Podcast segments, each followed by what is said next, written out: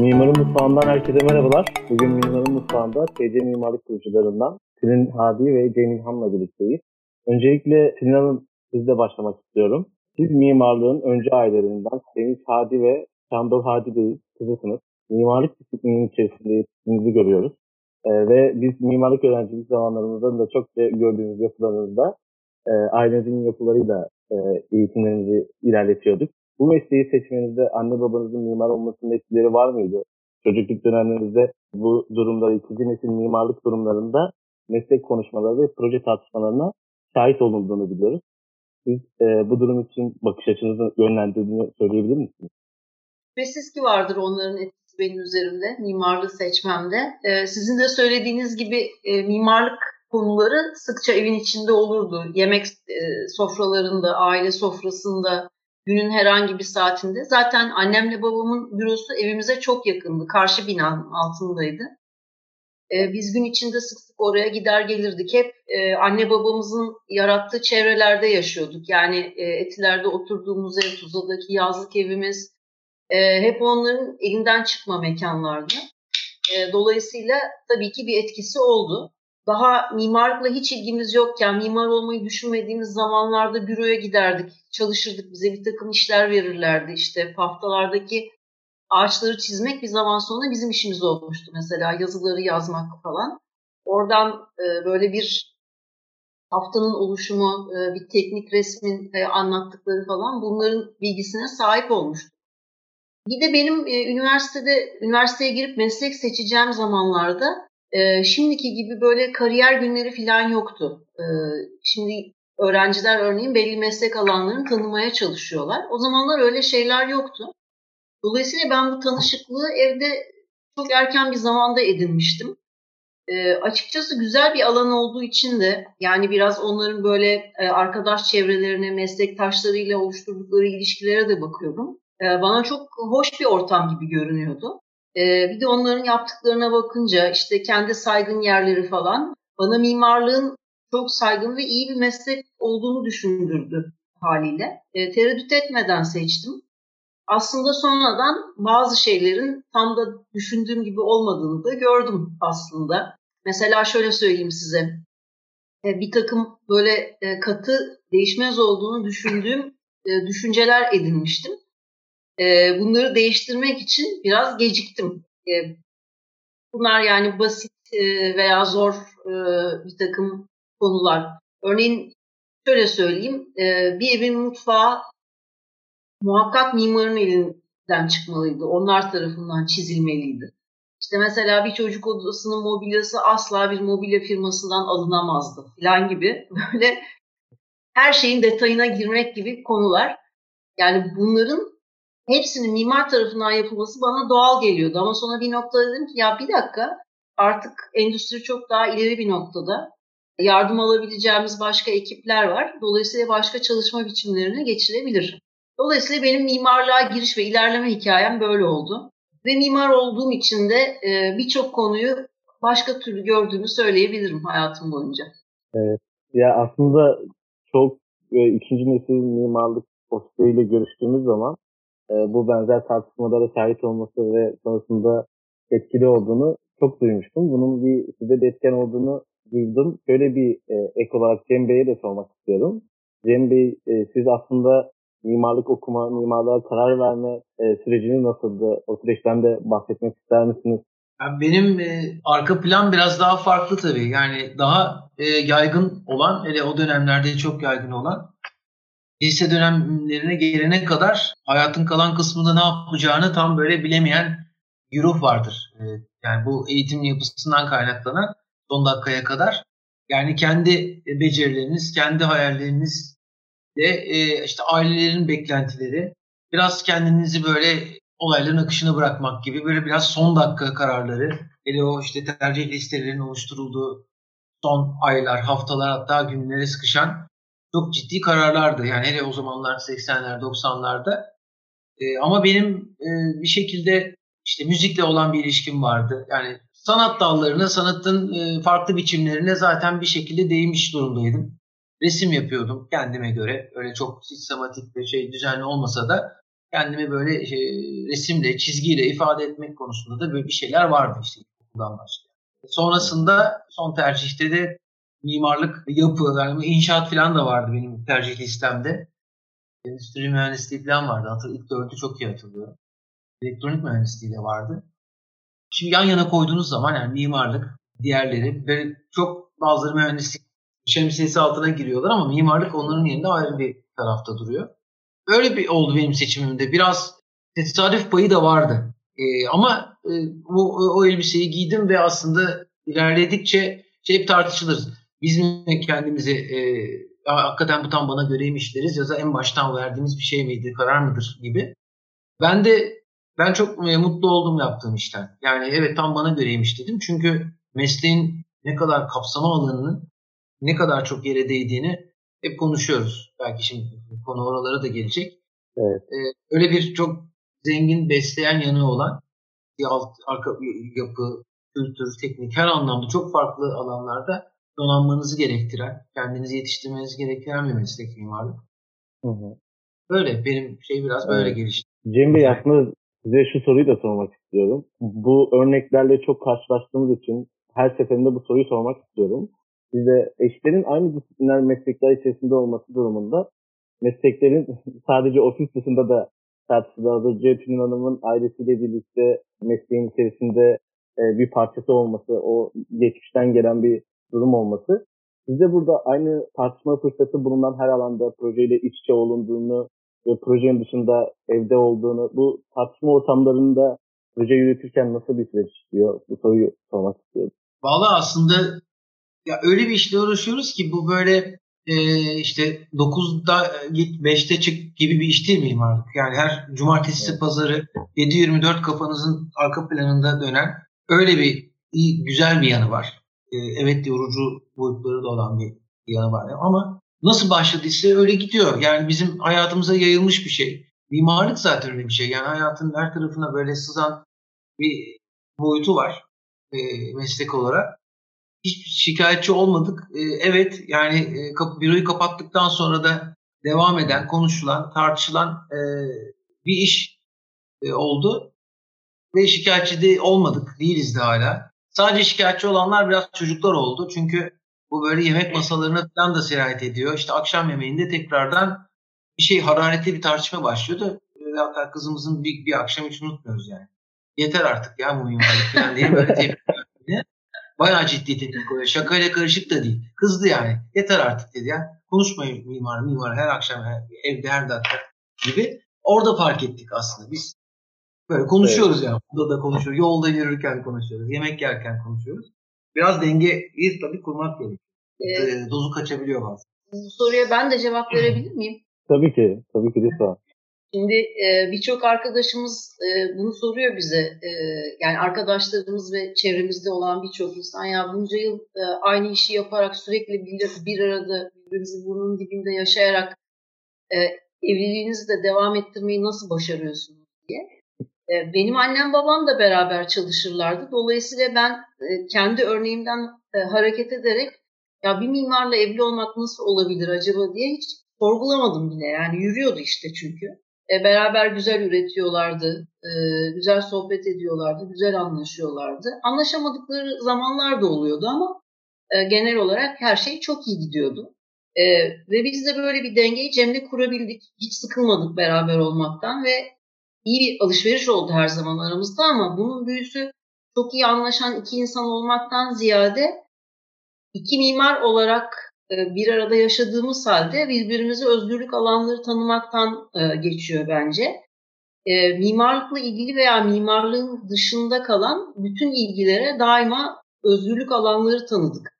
Ve bunun bizim kendi aramızdaki sohbete getirdiği zenginlikten de her zaman faydalandık. Bence bu kadar uzun süre devam edebilmiş olmamızın sırrı burada yatıyor aslında.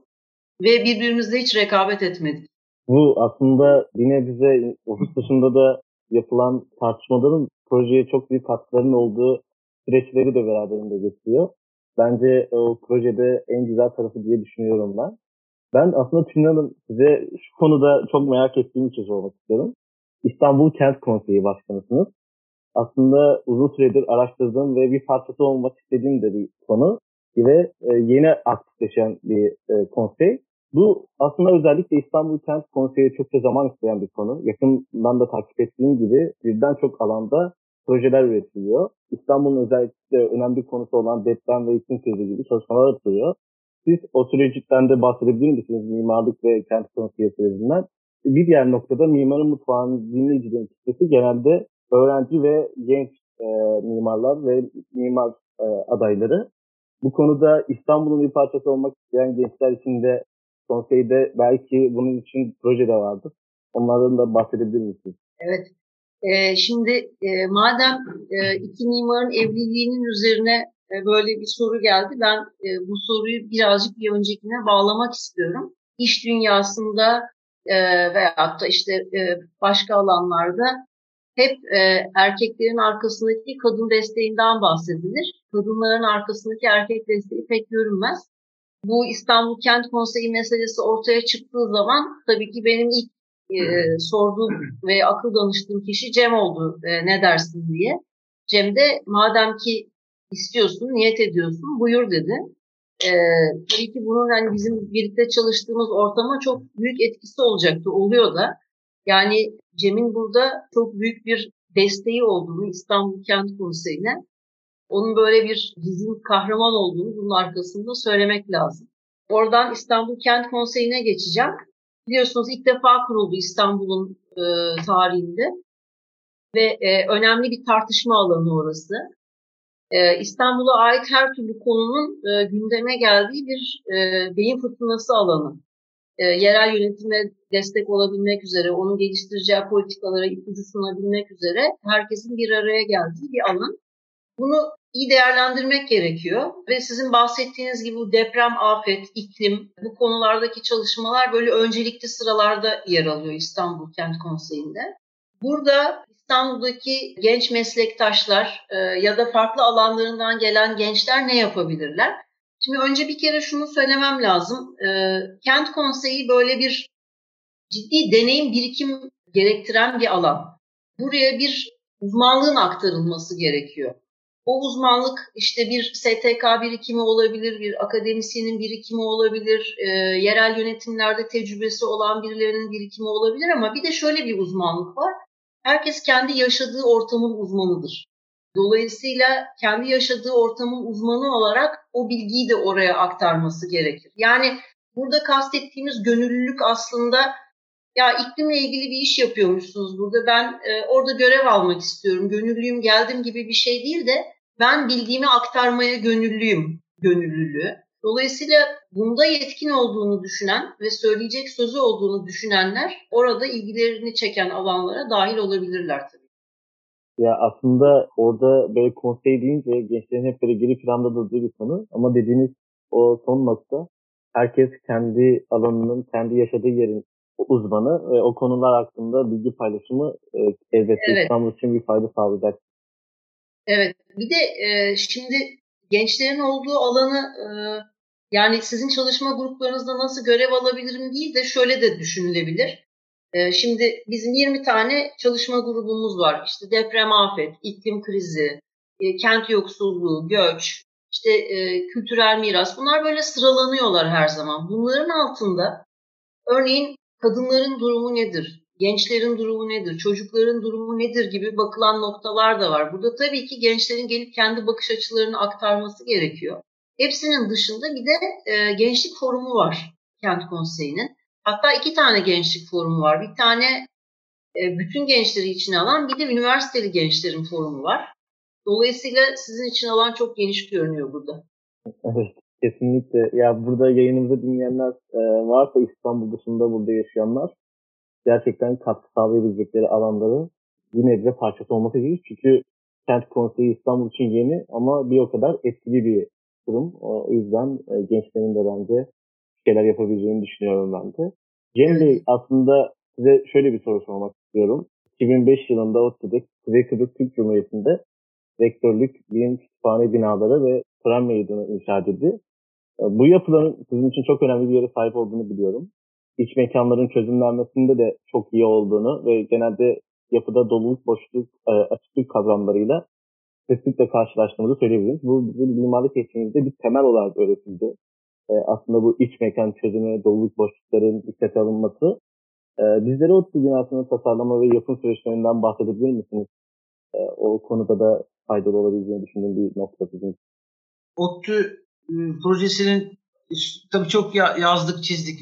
Bizim en sevdiğimiz e, projelerden tabii ki biri e, bir kırılma noktası diyoruz hep kendi açımızdan. Çünkü epeydir girilen yarış bir sürü yarışmadan sonra 2003'te yanılmıyorsam onun e, tarihi 2004 yılında da inşaatı başlamış ve bir anda yani e, seçildikten sonra çok hızlı bir şekilde 15 gün içinde Ahmet Acar'ın rektör olarak bizi çağırdığı ve Ankara'ya hemen davet edip sözleşme yapıyoruz ve başlıyoruz dediği çok kararlıca olduğu en başından belli. Yani alınan karar arkasında duran kişinin projeye inanması falan hepsi böyle üst üste gelmiş şanslı bir anımızdı diyelim. Her zaman o kadar e, her şey yolunda gitmiyor süreçlerde. Mimarlıkta özellikle bu hayata geçmesi sırasında o bir sürekli bir şey olduğu için projeyle bitmeyen inşaat sürecini kapsayıp sonra onun işte hayata geçmesi ve yaşamasıyla birlikte giden uzun bir şeyden bahsediyoruz.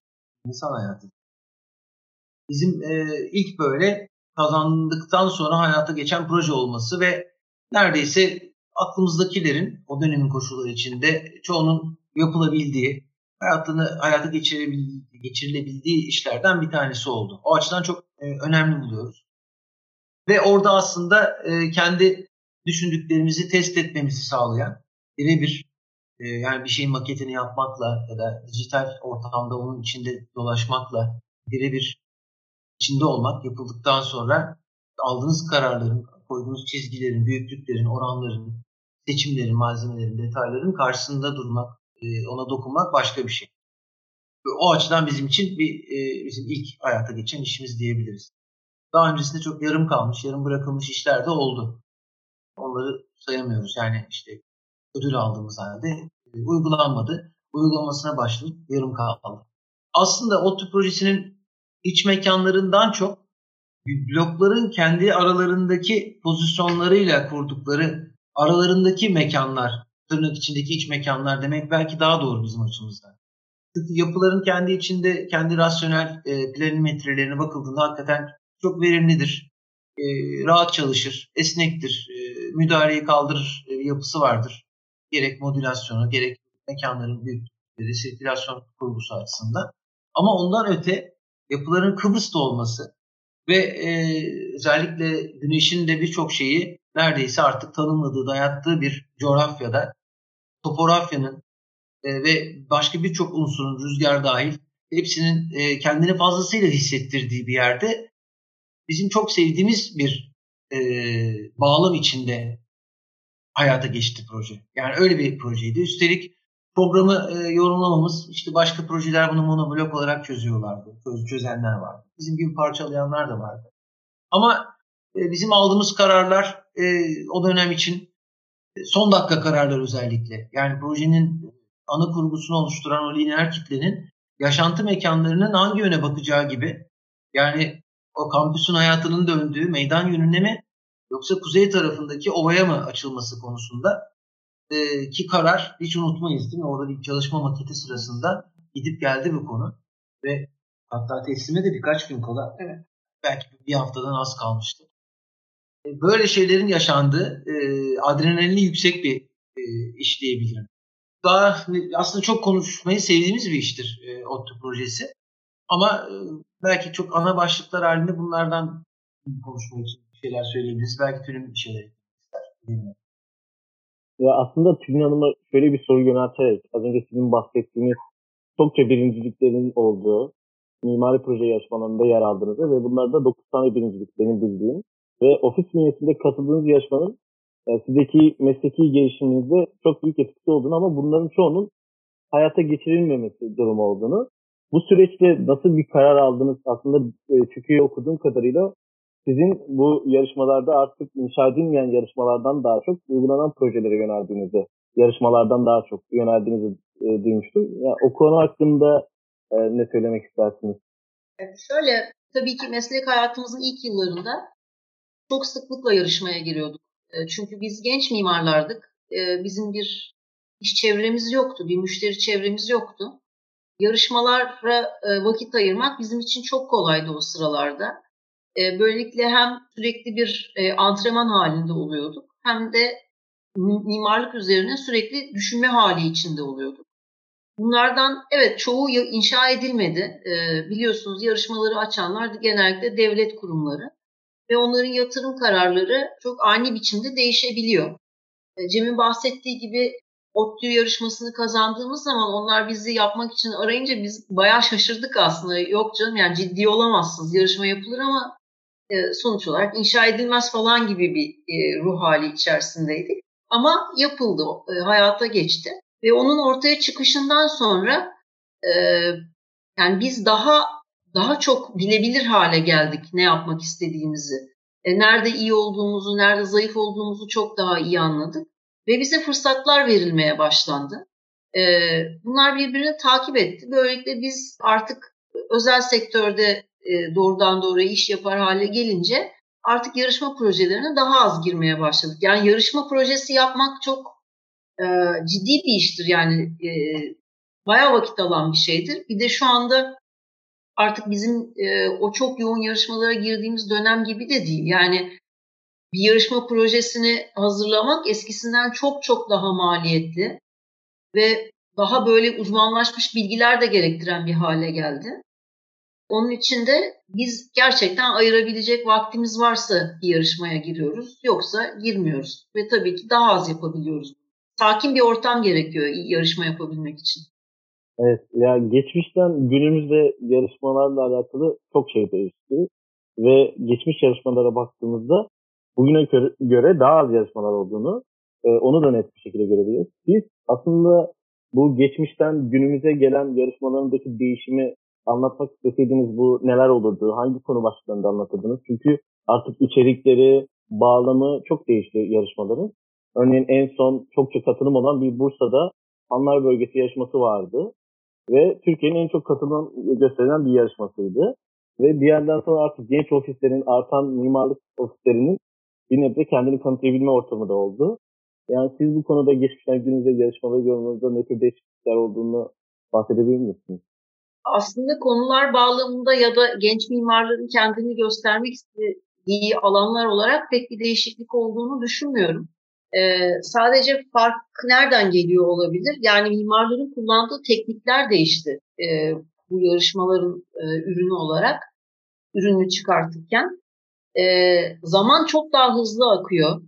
E, jüriler projelere çok hızlı bakıyor ve o çok becerikli imajlar yani resimler dünyası jürileri bile kandırabiliyor. Uzman meslek insanları bile o şeyin içerisinde e, görsel etkilere takılıp bir takım önemli konuları atlayabiliyorlar. Herkes çok meşgul. Bir an önce o değerlendirme ortamını terk ederek tekrar eski hayatına dönmek istiyor. Eskisine göre ben bunda büyük bir fark görüyorum aslında. Yani evet. yarışmaların tematik çeşitlenmesi aslında çok e, farklılaşmadı ama nicelik olarak artmış olabilir. Tabii bir de şöyle çok özel bir şey yaşadık.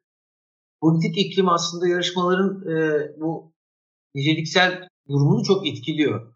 Yani baktığımız zaman inişli çıkışlı. 80 öncesinde de mesela çok yarışmaların açıldı. Bizim öğrenciyken geriye doğru baktığımızda da böyle yarışma e, trafiği çok yüksek periyotlar, yıllar vardır. E, bunun çok böyle işte indiği 90'lı yılların başı belki. Daha sonra tekrar bir yükselişe geçtiği. E, mesela yerel seçimler sonrasındaki bu değişikliklerle idarelerin e, aldığı kararlarla örneğin işte İstanbul Büyükşehir Belediyesi'nin bir anda açtığı ben bir ara aynı anda açık olan kaç yarışma bilmiyorum. Galiba 8-10 tane yarışma vardı. Evet. Ee, istatistik şeylerini yapmışlardır bu Haliç meydan yarışmaları ve buna paralel olarak diğer var olan yarışmaları üst üste koyduğunuzda önünüzde böyle tabii bunların bir kısmı ön seçimliydi. O da ayrı bir tartışma konusu. Çok halen de çok tartışılan bir yöntem anlamında tartışılan bir şey. Evet bu yöntemler belki bakınca devreye girdi daha farklı yarışma yöntemlerini uygular olduk. Genellikle çok açık yarışma ağırlıklı giderken davetli yarışma, ön seçimli, iki aşamalı gibi e, yarışma formatlarının daha çok uygulanır hale geldiğini gördük diyebilirim. Eskiden eskiden belediyeler, yerel idareler falan seçim öncesinde çok yarışma açarlardı. Şimdi seçimi kazandıktan sonra açıyorlar. Böyle de önemli bir fark var. Evet, bu da ironik bir gerçek. Ve tabii ki bence öğrenciler ve gençler demişken çok bana göre epey kendi dönemimi düşünürsem bir tanesine girme şansımız oldu. Bir öğrenci yarışması açıldı. O da galiba o, e, İTÜ bünyesinde açılmıştı. İki kişi katılmıştı yarışmaya. Biz birinci olmuştuk. Şimdi e, sene 1900 şey 1986 7 olabilir. 7'de mezun ben. 85 veya 6 idi. Şimdi baktığınız zaman, şimdi saymayalım işte bir sürü özel sektör kurumunun gelenekselleştirdiği yarışmalar var. Biz de onların jürilerinin parçası oluyoruz. Artık böyle her sene açıyorlar rutin bir şekilde. Ve bu aralarda da başka yarışmalar çıkıyor. Bir de tabii ki global anlamda o şeye eklemlenmekle dünya e, sistemine eklemlenmenin de payıyla dışarıda da girebileceğiniz çok yarışma var. Gerek öğrenci yarışması olsun, gerek ulusal e, uluslararası yarışmalar olsun. Böylece işin başındaki genç meslektaşlar için çok farklı seç bayağı bir seçenek var. Yani hiçbir şey yapamıyorsanız ve e, bu konuda e, heyecanlıysanız, iddialıysanız önünüzde opsiyon olarak birçok bir şey e, var diyebilirim. Kendi dönemimize nazaran. Yani baktığımız zaman böyle ciddi bir fark olduğunu yani. Evet o artışınla beraberinde çok büyük katılımlar da vardı. Benim katıldığım öğrenci yarışması birkaç tanesinde bunu gözlemleyebilmiştim. Yani katılım gerçekten çok büyük ilgiyle oluştu son dönemlerde. Bu da belki işte ekonominin de etkisiyle genç ofislerin daha çok yarışmalara yöneldiği etki de olabilir diyebiliriz. Ee, evet. Cem Bey e, aslında size şöyle bir soru daha sormak istiyorum. Bundan önceki röportajlarınızda okuduğumda şöyle bir e, konuya denk gelmiştim sizin söylediğiniz. E, binanın yapıldığı yere ait olması, oradan sökülürse binanın ölmesi olduğunu dolayısıyla topografya ve e, promenadlerin e, kendileri için önem kazandığını belirttiğini okumuştum. Son zamanlarda yarışmalara ve ödüllere baktığımızda yapının bağlamla ilişkisinin ön planda durduğunu görüyoruz. Siz e, bu konuda binanın yapıldığı yer kurgulanırken kullanıcı kitlesi bu yorumumuzla bağdaştıracak olursak sizce bir mekan kurgusunda kullanıcının ne kadar e, önemli bir yere sahip? Bağlamla ilişkisi nasıl bir etkide? E, projeyi tasarlarken kullanıcıyı ne şekilde göz önünde bulundurmayı? Ve şu anki e, bitirme projemizde de bu aslında çoğu üniversitede de bitirme projemde ön planda tutan bir konu haline geldi. Sizin de yorumunuzu almak istiyorum bu konuda ben bu soruda bir iki şeyin e, iç içe geçtiğini görüyorum. Ya, yani aslında iki ayrı şeyi tartışıyor gibi olmuyor muyuz dedirtti bana soruyu duyduğum zaman. Şimdi bağlam çok geniş e, bir tanıma oturabilen bir şey. Yani bağlamdan neyi kastediyoruz? Hangi alt başlıklar var? Bunlar aslında dokunulabilir, ölçülebilir e, yapının konumlandığı coğrafyayla alakalı. Demin de bir kısmını saydığımız yani işte başta tabii iklimsel verileri, e, kendi e, topografyası, yakınındaki e, bitki örtüsü eğer varsa, şehrin içindeyseniz konumlandığı nokta, onun hemen yakın çevresiyle kurduğu işte ulaşımsal ilişkiler, altyapılarıyla olan ilişkiler gibi veya sosyal donatılarla kuracağı ilişkiler gibi böyle katman katman giden rüzgarı, güneşi falan geçiyoruz. Zaten olmazsa olmaz şeyler bunlar. Yani artık hani hiç inkar etmeden veya özel bir şeymiş gibi vurgulamadan e, dikkate almamız, hesaba katmamız gereken e, bir takım parametreler diyebiliriz. Yani bağlamsal anlamda. Kullanıcı tarafı ve onun talepleri, beklentilerinin bağlamla ilişkisi başka bir durumu bence e, tanımlıyor. Çünkü bir tarafta e, bunları hiç iş size geldiğinde yani problemimize geldiğinde işvereniniz veya kullanıcınız henüz daha e, taleplerini çok masaya koymadan önce e, sizin bunlarla üstüne düşünmeniz mümkün. hazırlıklarınızı yapabilirsiniz. Hatta biz çoğu işte de onu yapabiliyoruz. Yani nerede olacak bu yapı, nerede planlıyorsunuz dendiğinde siz önden bir hazırlık yapabiliyorsunuz. Demin ki parametreler çok ulaşılabilir, erişilebilir. Veya şimdi biraz çalışarak belli e, yöntemlerle elde edebildiğiniz veriler oluyor. E, yapının kullanıcısı çok çetrefilli, çok geniş bir şey tabii. Bu bizim mesela yapının esneklik meselesine getiriyor. Benim dönem üstünde düşündüğüm esneklik kavramı. yapının planlanmasında, mekansal kullanım esneklikleri gibi konuların e, içine dair olduğu bir şeyden bahsediyorum. E, şimdi e, kullanıcıların son dönemde şöyle bir aramızda çok tartıştığımız bir şey var. Neredeyse çok kaba hatlarıyla çizilmiş bir ihtiyaç verisinin devamı mimara bırakılıyor gibi. Çok e, ağır bir sorumluluk bir kere. Veya neredeyse yapı programını mimar yapsın durumuyla biz çok fazla giderek yüzleşmeye başladık. Ya ihtiyaç programı bekliyorsunuz. Eskiden böyle çok net, net tarif edilen, istediğim budur diyen, bunu sayısal parametre şeylerle, sayısallaştırarak da net bir şekilde ifade edebilen, alt açılımlarıyla her şeyi önünüze koyan bir kullanıcı profili varken giderek daha çok e, belki bir avantaj olarak da görülebilecek. Çünkü bu kadar çerçevelenmemiş, rigidleşmemiş programların mimarlara muhakkak getirici bir esneklik de var. Sizin tasarımda yorum yapma anlamında önünüzü açan bir şey. Fakat bir yandan da çok tehlikeli bir şey. Çünkü bu süreçler ilerledikçe bu kararların sürekli değişiyor olması veya ilk başta üstünün üstünü yeterince düşünmemiş ihtiyaçların sonradan önünüze bir veri olarak veya bir şart olarak gelmesi e, çok maliyetli, yıpratıcı boyutlara varabiliyor.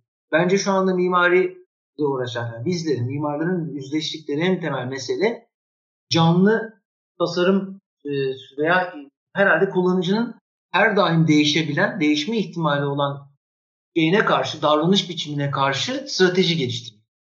Bundan nasıl baş edilir? Biz mesela bu son yıllarda bu, bunu yönetmeye çalışıyoruz. Direkt daha çok bunlarla uğraşıyoruz. Birkaç ama, cümle eklemek ama istiyorum. Bence şey bir bakış açısı. Hı? Yani biz e, iş sahibi mimarlar olarak kendimizi konumlandırdığımız zaman yani bundan nasıl baş ederim diye sorunu ortaya koyduğumuz zaman biraz gardımızı almış bir pozisyon tarif ediyoruz. Ben burada e, Junya Ishigami, e, Japon mimar, onun bir söyleşisinde dinlemiştim. E, mimarın rolünü şöyle tarif ediyor. Gezintiye çıkmış kişiler olarak tarif ediyor işverenleri. Mimar onlara yolun nasıl gidileceğini bilen bir rehber olarak eşlik eder e, diyor.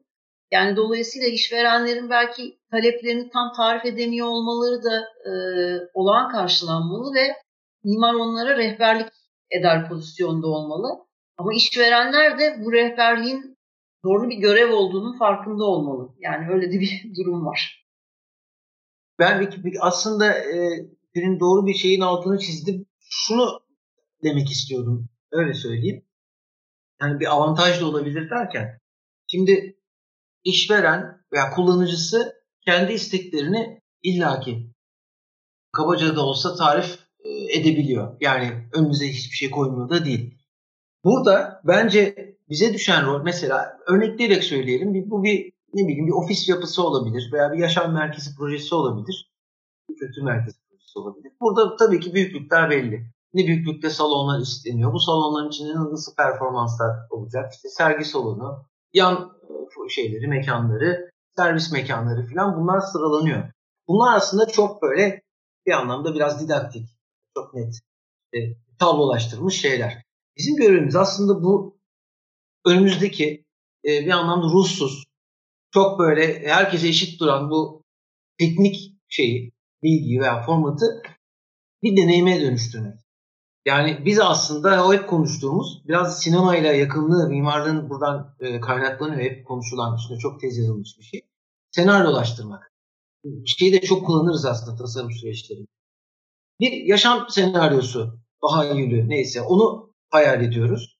Onu deşifre edip kullanıcının o beklentilerini film biraz ben öyle anladım. Onun bahsettiği ona eşlik etmek yolda ama kolundan bir tarafa böyle çekmeden, dayatmadan diyaloglarla o senaryonun oluşturulduğu bir şey mimar. Bütün güzelliği de belki burada. Yani iyi bir senaryo yazabilmek. İyi bir yaşam deneyimi sunabilmek. Yani o yapı ortaya çıktıktan sonra. Bir de e, son ekleyeceğim şey herhalde şu olacaktır. Hiç katılmasam da Daniel Libeski'nin e, çoğu yapısından çok haz etmemekle beraber kendisini işlerinden imtina ederek mi derler? Ayırarak söylersek benim mimarlığım e, anahtarı işverene verdikten sonra başlardı. Eisenman. Eisenman pardon. Peter, Peter Eisenman söylemiş. Eisenman'ın da sayılı işini ben kendime... onu da sevmiyorum. E, onu da sevmiyorum. kendime yakın bulurum ama okuduğumda ya dedim e, tamam maksat ve şey e, eylem arasında fark olabilir ama çok bana çok yakın geldi. Yani tam bu işte. Yani anahtarı verdikten sonra benim mimarlığım başladı. Biz oradan gittikten sonra. O binada, o yapıda, o kurguladığımız yapılı çevrede neler olup bitiyor, bitebilir. Nelere, neler müdahale kaldırır ve bu müdahaleler onun ruhunu bozmadan gerçekleşir. Bence yani mimarlık böyle bir şey olmalı. Evet. Kesinlikle dedikleriniz noktalarda yani çünkü bu müdahale e, bu müdahalenin olmaması mümkün değil. Her şey çok değişken. Hiçbir şey durağan değil. Muhakkak değişiyor. Yani evrenin bütün evet. yapısında olan bir şey bu. Bu müdahale gerçekleşecek. Bunu bilerek buna böyle e, gard olarak filan değil. Bunu kabul ederek mimarlık yapmamız gerekiyor. Evet. Ee, şöyle bir soruyla devam etmek istiyorum. Tülin Hanım'la sormak istiyorum. Tülin Hanım, e, sizin projenizde e, şöyle bir şey dikkatimi çekti. Özellikle çoğu projenizde ara mekan bir açıklık oluşturmanız e, o mekanı tanımaya fırsat vermesi ve o mekanın sade yolcu verici bir durum haline getiriyor. Çok da dikkatimi çekti ve bunu her projenizde önemli vurguladığınızı düşünüyorum. Sizin bu konuda anlatmak istediğiniz e, bir örnek vererek anlatmak istediğiniz bir projeniz var mı? E, bunun bir özel sebebi var mı diye bir soru yöneltti. Ee, Lüleburgaz Kadın Akademisi bu e, dolu boş mekanların, açık kapalı mekanların böyle birbiri art, ardına dizilerek e, oluşturduğu e, evet. uzamı çok iyi anlatan, çok iyi ifade eden bir proje. Hem e, yapının dış mekanla kurduğu ilişkiler, hem avluya doğru bakan mekanların e, avluyla kurduğu ilişkiler, hem birbiri arkasındaki dizilişleri çok e, bu konudaki e, hem birikmiş olan deneyimi hem de tam olarak neye varmak istediğimizi çok iyi anlatıyor. E, o projeyi incelemenizi önerebilirim. Hı hı. E, yarışmada ikincilik almıştık. Maalesef o nedenle uygulanma şansı bulamadı ama biz hala seviyoruz projeyi. Evet. Ve düşündüklerimizi çok iyi ifade ettiğini düşünüyoruz. Evet. Aslında Tülin Hanım bu soruyu sorarken biraz çok sorulduğu için sorup sormama konusunda düşündüm. Ee, daha önce e, hadi mimarlıkta e, Sevinç Hanım, e, Şanlıurfa Bey'in projelerini incelerken şu anki TC mimarlığa katkıları e, Sevinç Hanım, şu an yönetim kurulunda kendisi. Orada kendilerinin katkıları oluyor mu bu konuda? Bu ne tür projelerde katkıları oluyor? E, Sevinç Hanım'ın özellikle geçenlerde de e, biz bölüm başkanımızla bir derste böyle bir projeyi, e, kütüphane projesini yüzüne almıştık. Bir de e, banka projesini. Yani e, sizde böyle ofiste proje tasarımında etkisi olabiliyor mu bu konuda? Bir merak ettim. Evet, e, Sevinç Adi bizim e, TC Mimarlığın e, onursal üyesidir. Aslında e, yönetim kurulu üyesi değil. Tabii belli konular var ki ona sormadan olmaz. E, ama e, sağ olsun bizim ona e, güven gösterdiğimiz kadar o da bize güven gösterir. Yani e, çok takdir ediyor yaptıklarımızı. E, mesela konu bir kütüphane ise ona sormadan olmaz örneğin. E, onun fikrini almadan ya da deneyiminden faydalanmadan olmaz. Ya da e, mesela bir ofis binasıysa e, ki kendisi bina bilgisi konusunda da uzun yıllar Mimar Sinan Üniversitesi'nde hocalık yapmıştı. O bilgi birikiminden faydalanmaya ihtiyaç duyduğumuz zamanlar oluyor. Ama kaçındığımız bir şey var. İnanılmaz titiz, e, inanılmaz detaycı. Dolayısıyla zamanın bir yerde e, tükenmeye doğru gittiğini e, gittiğinden endişe ediyorsak artık orada e, biz biraz e, kendi başımıza kalmayı tercih ediyoruz Cem'le. Yani eski, eski kağıtların önünden resmen çekip alıveriyoruz öyle diyeyim. Yeter Ya aslında e, mimarın mutfağı kurucuları olarak mimarlık öğrencileri bir araya geldik. Burada mimarlık öğrencilerin sorularını sormak ve o soruların ne olduğunu görebilmek adına e, arkadaşlara daha önceden sorular soruyoruz. Sizlere e, bir mimarlık öğrencisi olarak e, şu soruyu e, sormak istiyorum. Daha önce e, cevapladınız ama bunu biraz daha detaylı anlatmak adına. Öğrenci yarışmaları mimarlık öğrencilerin e, hayatında ne kadar önemli buluyorsunuz? Mimar olmaya adım attıklarında da projede yarışmalarda bir, e, bir altyapı oluşturduğunu düşünüyor musunuz? E, bu konuda görüşlerinizi çok merak ediyorum. Ee, ben kendim mimarlık öğrencisiyken e, bir defa öğrenci yarışması açılmıştı. Ee, ona e, girmiştim ben ve başarılı olamamıştım. Ama sorun değil yani e, Çünkü yarışmaya girmek yani bir konu için kaç tane farklı bakış açısı olduğunu da görebilmek demek. E, değerlendirmelerin nasıl geliştiğini takip edebilmek demek. E, gelen kritikleri almak ve kendini ileriye götürmek için e, bir girişim demek.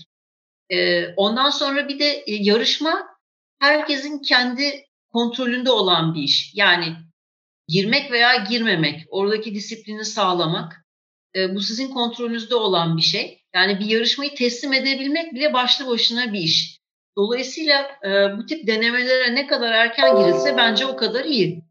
E, şimdi öğrenci yarışmaları çok fazla, e, çok sayıda öğrenci yarışması var ve üstelik e, o yarışmaların jürilerinin oluşumuna, konunun belirlenmesine falan çok fazla özen gösteriliyor. Yani çok mesai harcanıyor bunların olgun ve olgun ve genç adayları ileriye götürücü denemeler olmasına bu fırsatları değerlendirmek lazım muhakkak. Bugünlerde yani benim dahil olduğum öğrenci yarışmalarının hazırlıkları, e, kendi arka e, şartnamelerin hazırlanma süreçleri, değerlendirme süreçleri ve orada harcanan mesailer inanın bir profesyonel yarışmadan hiç farklı değil. Ne kadar emek e, harcanıp ne kadar konsantre olunuyorsa ben buna şahit oldum. Kendi verdiğimiz e, mesaiyle ve açan kurumun delege ettiği işte raportörlük ekibinin oluşturulması, ihtiyaç programları, yöneticilerinin süreçlere dahil olması ve işi sahiplenmesi anlamında birebir o anlamda da çok önemli. Yani öğrenci yarışmasıdır ama arka planında bunların hiçbiri olmuyordur. Daha böyle daha amatörce e, alınmıştır belki öyle. Daha hafif geçiriyordur bazı şeyler. Hiç öyle değil. O yüzden bir öğrenci açısından böyle bir yarışmaya giriyor olmak e, bundan birkaç sene sonra e, eğer niyetlisi ise gireceği profesyonel yarışmalardaki şeyi test etme anlamında neredeyse doğruya çok yakın bir e, geri bildirim almak anlamında büyük şans. Ve e, giderek e, her ne kadar şey e, özgür bir alan yarışma tabii. Yani kendiniz seçiyorsunuz. Kendiniz edip kendiniz hani buluyorsunuz derler ya bu kimse sizi zorlamıyor bu yarışmaya girmek, girmemek gibi. O yaptığınız seçimden sonra belli bir zaman kısıtı içinde tamamen disipline olup Mimarlık çok disiplin talep eden bir meslek bir kere. Bunu baştan e, kabul etmek gerekiyor. E, bu her sonuna kadar da öyle giden bir iş. Onun ilk şeylerini yapmanızı sağlıyor. İlk denemeleri anlamında. E, acı ve tatlı tecrübeleri yaşama anlamında. E, ve bir şey daha var. Giderek daha çok beraber yaptığımız bir iş. Beraberlik sadece mimar olan disiplinlerle değil, strüktür tasarımcısıyla, endüstri tasarımcısı, elektromekanik gruplar yerine göre eğer gerekiyorsa e, taşıyıcı sistem zaten saydım veya özel danışmanlık gerektiren öğrenci yarışmalarında bile artık rastlayabiliyoruz. Bu disiplinlerle daha ve tabii ki onların da öğrenci adaylarıyla kurduğumuz ekiplerle bazen profesyonel destek de alabilirsiniz. Sizin ekip kurma deneyiminizi, birbirinizi anlama, derdinizi anlatma ve diyalog kurabilme ve mutabakat sağlayıp ortak bir müşterek bir yerde karar verebilip bunu ayağa kaldırma deneyiminizi deneyiminiz e, önceden yapmanızı sağlayan bir şey e, yarışma öğrenci yarışmaları e, bu anlamda ben bayağı bir e, arkasındayım yani teşvik ediyorum böyle çok farklı farklı kazanımları var. Evet. Cem Bey aslında e, şu soruyu da sizlere sormak istiyorum. Çünkü geçmiş bir yıl içerisinde çok büyük bir pandemi durumunu yaşadık. Ve pandeminin hayatımızda ne tür etkileri olduğunu, neleri götürdüğünü çok net bir şekilde görebiliyoruz. Ve hala bir etkisinin geçtiğini düşünemiyorum şu an için. Tabii bu önümüzdeki dönemler daha da kolaylaşabilecek. Siz bu bir yıl içerisinde tasarımlarınızda bir mimarlık e, dilinde bir etkisi olduğunu düşünüyor musunuz pandeminin? E, ve sizin ofisinizde nasıl bir etkisi oldu tasarımınızda? E, bundan da bahsetmek ister misiniz? Hem tasarıma hem çalışma düzenine tabii e, evden çalışma durumları oluyor ama e, o süreçten bahsederseniz çok iyi olur. Bu konu çok fazla gündeme geliyor. E, mekanları nasıl değiştireceği, e, işte hayatın artık eskisi gibi olmayacağı falan. E, yani gerçekten önemli bir geçiş dönemindeyiz ama pandemi bence e, fiziksel hayatımızın koşullarını şimdilik etkiliyor ama e, çok uzun süre etkileyeceğini ben düşünmüyorum. Yani işte önlemler alınıyor. Markette kuyruğa giriyorsunuz bir buçuk metre mesafe bırakılıyor. İşte e, bir danışma bankosunun önünde e, şeffaf bir bölücü yapılıyor. E, veyahut da işte insanlar birbirinden uzak mesafelerde oturuyorlar. İşte bir tiyatro salonuna gittiğiniz zaman bir koltuk boş bırakılıyor falan gibi. O mesafeyi yaratacak her şeyi yapıyorsunuz. Ama insanlar gerçekten böyle yaşamaya devam edebilirler mi? Bilmiyorum yani bana çok devam edebilir gibi gelmiyor. Yani mesela e, aşıyı e, neden bir an önce bulmak istiyoruz? Neden bir an önce aşılanıyoruz? Evet tabii ki yani toplumsal hayatı, e, ekonomiyi vesaire şunu bunu çok etkiliyor. E, bir kere sağlığımızı korumak için o aşıya çok ihtiyacımız var ama bir yandan da e, alıştığımız sosyal yaşantıyı geri kazanmak için de istiyoruz bunu. Yoksa ne olurdu? İşte hepimiz birer eve çekilirdik. Birbirimizden uzak mesafelerde yaşardık ve böylelikle sağlığımızı korumaya devam edebilirdik. Ama öyle olmuyor. Yani biz bir arada yaşamak isteyen varlıklarız. Ee, ben mekanı çok fazla etkileyeceğini düşünmüyorum. Yani bugün önlemler alınıyor ama illaki burada geriye dönüş olacaktır. Ee, çalışma yönteminizi etkiliyor mu derseniz evet etkiliyor. E, bence mimarlık öyle uzak mesafeden e, yürütülebilecek bir ekip işi değil. İlla ki bir araya gelmek gerekiyor. Bir araya gelmenin de anlamı şöyle bir şey. E, güven duyuyorsunuz birbirinize. Yani ekranda e, o güveni oluşturmak bir yere kadar, anlaşabilmek bir yere kadar. Bu dijital araçlardan anlaşmanın yöntemleri birçok defa yanlış anlamalara da sebep olabiliyor. E, lüzumsuz yükler edinebiliyor insanlar üzerinde. Dilerim en kısa zamanda tekrar bir araya geldiğimiz günler geri gelir. Ama e, pandemi tabii şunu öğretti. Hepimiz aynı koşullarda değiliz. Arkada kalanların sayısı hiç de azımsanacak gibi değil. Dolayısıyla birbirimizi kolladığımız bir dünyaya doğru inşallah gideriz. E, beraber olabilmeyi, dayanışabilmeyi daha iyi bildiğimiz bir dünyaya doğru gideriz. E, pandemi bunları öğretmiş olmalı bize. Mesela bunun mekana getirdiği bir takım kurgular üzerine düşünülebilir. İşte mesela co, şu co kavramı, e, co-housing, cooperative collaboration e, gibi birçok co. Umarım ki bundan sonraki zamanda bizim gündemimizi daha çok işgal eder. Onun gerektirdiği biçimde yaşamaya bir an önce adapte oluruz, istekli oluruz. Evet, Cem Bey siz bir şeyler söylemek ister misiniz bu konu hakkında e, etkileriyle üzerine? Ya bizim bütün aslında bütün büyük başlıkları açtı ve e, onlara değindi. Ben kendi küçük kısa hikayemize biraz değinirsem o da salgının en başında tabii ki herkes bir, bir cephe arkasına çekti ya kendine yani ofisler boşaldı, herkes evlere kapandı. İşte Mart'ın, Mart, Nisan, Mayıs'a kadar geçen seneki bu dönemlerde e, biz de uzaktan çalışma moduna geçtik. Ama bu 2-3 ay sürdü ve sonra kademeli bir şekilde e, ofis ortamına e, döndük. Fakat şu anda biraz karma bir sistem uyguluyoruz da diyebilirim. Bazı arkadaşlarımız haklı gerekçelerle tedirgin olabiliyorlar. E, her şeye rağmen çok kalabalık olmamamıza rağmen e, belli periyotlarda bir program dahilinde evden çalışarak ve ofise gelerek e, o modda çalışmak isteyenler var. Doğrudan gelen arkadaşlarımız var.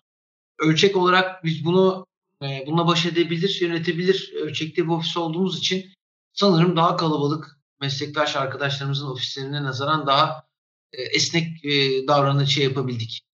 E, biraz daha e, reaksiyon alıp yönetebilmek anlamında nispeten e, daha rahat olabilmişizdir diye tahmin ediyorum. Evet. Şimdi yayının sonuna doğru geldik. Bu yayının sonlarında öğrencilerin kendilerine notlar çıkarabileceği bir bölüm olarak hep kurguladık. Ve e, biz yayınlarımızda her konumuzda bir soru soruyoruz. Bu sorunun sormamdaki önemli neden mimarın mutfağının aslında mimarlık disiplini, mimarlık öğrencileri arasında anlam ifade etmesi ve konuklarımızın mutfağını konuşmaktı. Gençlerin merakla dinlediği soru olacağını da düşünüyorum. Çünkü bu sorunun her seferinde ben kendi açımdan çok ders çıkardığım bir soru oldu. Ee, Tülin Hanım, Cem Bey siz 20 yaşınızda dönmüş olsaydınız neyi farklı yapardınız? Ya da neyi tekrar yapardınız? 20 yaşı aslında mimarlık eğitimine yeni başladığınız bir yaş olarak düşünebilirsiniz de. Sizin söyleyeceklerinizi çok merakla bekliyorum. Valla birçok şeyi farklı yapmak isteyebilirdim yani orası açık. Ee, ama şu andaki aklımla tekrar 20 yaşa gidiyorum. Ee, 20 yaşındaki aklımla 20 yaşımda olsam galiba gene o günlerde yaptıklarımı yapardım. Öyle düşünüyorum. Çünkü gencin aklıyla e, 50-60 yaşındakinin aklı aynı olmuyor e, maalesef. Bir kere şöyle bir şey yapardım. Biz çok er, erken yaşta büro sahibi olduk. E, kendi işimizi yapmaya başladık. E, bundan kesinlikle kaçınırdım. E, bir ustanın yanında e, yani kendimi usta saydığım bir mimarın yanında uzun süre kalmak isterdim. E, şöyle bir 8-10 sene bir meşrep edineceğim bir e, ustanın yanında sürekli olmak e, doğrusu bugünküne göre tercih ederdim. Mimarlığın ilhamını e, başka yerlerde arardım. E, gerçi bunu her zaman özen göstermeye çalıştığımı düşünüyorum ama e, aradığım yerlerin sayısını çoğaltmaya çalışırdım. Tabiata daha çok bakardım. Mesela e, insanlara daha çok bakabilirdim. E, dünyaya daha çok bakabilirdim. E, bunları e, 20 yaşımdan çok daha sonra edindiğimi düşünüyorum. Daha erken yapmak daha iyi olurdu.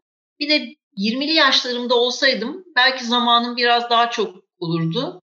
E, birkaç dil daha öğrenmek isterdim. Sen çok şeyi kaptın şimdi benden. ben ben e, Senin de neyi tekrar neyi tekrar yapardım oradan başlayayım. Herhalde ben yine yarışmaya girerdim. Şartların yani benim sadece yaşımın küçüldüğünü ve şartların verilerin aynı olduğunu kabul ederek yani işte hazır bir tezgah yok, hazır bir düzen yok, hazır bir müşteri portfolyomuz yok vesaire portföyümüz yoksa eğer yine yarışma üstünden çıkardım yola. Ee, ama bir veya belki iki, Tülin onu böyle 8-10 sene dedi. Yani en az 5 sene e, ticari hayata atılmazdım. Yani kendim bir vergi mükellefi olup bir cengaver mimarlık e, bürosu gibi böyle başlamazdım da biraz bu işin mutfağında olup aynen işte bu benzer bir şekilde ama daha uzun zamana yayılmış bir, bir veya iki kendime e, model aldığım ya da işte çizgisini, yolunu, bakışını, felsefesini benimsediğim bir iki ofiste uzunca süre çalışmayı tercih ederdim. E, biz çünkü benim hiç yani neredeyse bir yılı bile bulmamıştır toplam çalıştığım başka yani mezuniyet sırası mezuniyet öncesi e, girdiğim ofisler vardı. E, onların adını burada almam gerekir. Yani Yalçın Gültekin'le Ender Ergün e, hocalarımızla çalıştım e, iki sene kadar. Yani okul devam ederken hep oraya gidiyorduk. Yarışmalara yardım ediyorduk. Sonrasında da çok kısa böyle 2-3 ayı geçmeyen bir deneyimim oldu. Sonra işte master, döndük, askerlik hop ofis açıldı. Bu kadar hızlı olma, olmazdı benim için her şey. Yani yeniden şimdi yola çıkıyor olsaydım. Bir şey ekleyebilir miyim araya? Tabii Şimdi ki lütfen. bu şeyden bahsediyoruz da ikimiz de. Ee, iyi bir büroya girerdim, çalışırdım, orada uzun süre kalırdım diyoruz ama bir kişinin bir büroda uzun süre kalmayı istemesi birazcık da e, büronun başındaki her kimse yani bizim kendimizi usta saydığımız her kimse onun da o kişiyle e, bir e, büro sahibi çalışan ilişkinin ötesinde böyle kendinden bir şeyler vermeye istekli, meraklı olması gerekiyor. E, dolayısıyla burada e, 20 yaşındakilerin bunu yapmıyor olmasının sebebini e, sadece onların isteksizliğinde de aramamak lazım. Doğru. Evet, çok evet, ilginç. Yani kendisi e, bilgiyi paylaşmaktan üstünmeyen, bunu e, severek yapan, onu paylaşan bir e, bakış açısına sahip bir usta veya deneyimli kimse, öyle bir kişinin yanında olmak ile daha böyle e, kalabalık, daha bir anlamda böyle çok daha rigid bir e, e, örgütlenmeye sahip e, o makinenin parçalarından biriymiş gibi o şeyin diyaloğun çok zor kurulduğu bir yapılanma içinde değil de daha çok Tülin'in bahsettiği bir ilişkinin kurulabildiği bir e, ortamdan bahsediyoruz herhalde. Ben öyle anlıyorum. Evet. Evet. Aslında e, mimarlık öğrencilerinin e, bu bahsettiğimiz konuları çok dikkat etmesi gereken e, konu başlıkları çıktı buradan da için şöyle bir soru. Bir mimarlık öğrencilere e, önerebileceğiniz, e, sizin e, tasarımlarınızda çok etkili olduğunu düşündüğünüz bir başucu kitabınız vardır. Ve bu kitap önerileriniz ne olurdu? Sizlere de sormak istedim. E, şimdi dedim ya e, 20 yaşında olsam ne yapardım diye. Yani bir noktadan sonra e, sürekli o yolu takip etmeye başladım. Yani mimarlık, mimarlığın ilhamını e, ya da o mimarlığın içine katabileceğim bilgiyi e, çok farklı bir sürü yerde aramaya çalışıyorum. Dolayısıyla tek bir başucu kitabından değil de birçok kitaptan bahsedilebilir belki. Hatta bu bir e, mimarlık kitabı bile olmayabilir ama illa da bir mimarlık kitabından bahsedeceksek e, herhalde Christopher Alexander'ın e, kitaplarını en başta sayarız ikimiz de, Cem de ben de. E, ama bunun haricinde mesela e, Theodor Zeldy'nin İnsanlığın Mahrem Tarihi kitabını çok seviyorum. Ee, yaşadığımız her türlü e, gündelik hikayenin arkasındaki e, meseleler nasıl oluşuyor bunu çok güzel anlatıyor. E, gündelik hayat felsefesi esas alanı ondan bahsedebilirim.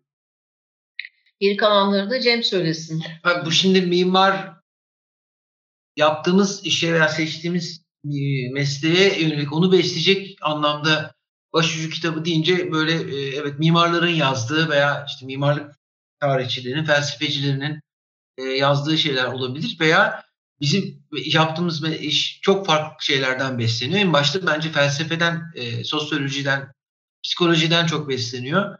Öylece, böylece kategorik olarak başucu kitaplarını biraz ayırmak gerekir diye düşünüyorum.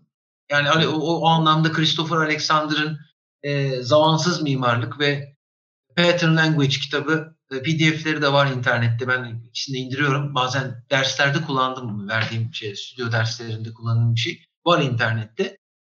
E, bir de mimar olmayan e, kişilerin mimarlığa bakışı çok e, kıymetli oluyor ve çok güzel farklı bakış açılarından sizi böyle olmadığınız şeyler düşünmeye e, sizi sevk ediyor. Bu Alain de Botton'un Mutluluğun Mimarisi diye bir kitabı var. Bunu hmm. tavsiye Aslında belki öyle gidersek şeyden de bahsedebiliriz. Michael Pollan'ın kendine ait bir yer. Yani iki kitabı. tane. Bu iki kitap çok temel. Diğerleri ve bu iki kitap beraber çok şey ufuk açacaktır genç arkadaşların zihinlerinde. Evet. Çok teşekkür ederim. Çok sağ olun. Ee, bugün bizi kırmayıp bize e, çok büyük destek sağladığınız için bu anlamda. Çok Rica ediyoruz. Başarılar diliyoruz. Siz de teşekkür ederiz. Ve bütün genç mimar arkadaşları selamlıyoruz. Evet. evet. Herkese kolaylıklar. Güzel bir e, böyle yol diliyoruz önlerinde. Evet çok sağ olun. Çok teşekkür ederiz. Ee, bu arada ben şunu da söylemek istiyorum. Başta e, bu yayın konusuna başladığımızda e, bizim eski bölüm başkanımız Yavuz Hoca'ydı. Yavuz Koşener.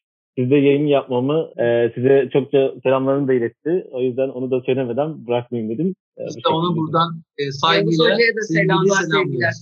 Bugün Mimarın Mutfağı'nda TC Mimarlık kurucuları Tülin Hadi ve Cengiz Han'la birlikteydik. Bizi kırmadıkları için teşekkür eder. Başka bir Mimarın Mutfağı'nda görüşmek üzere diyelim.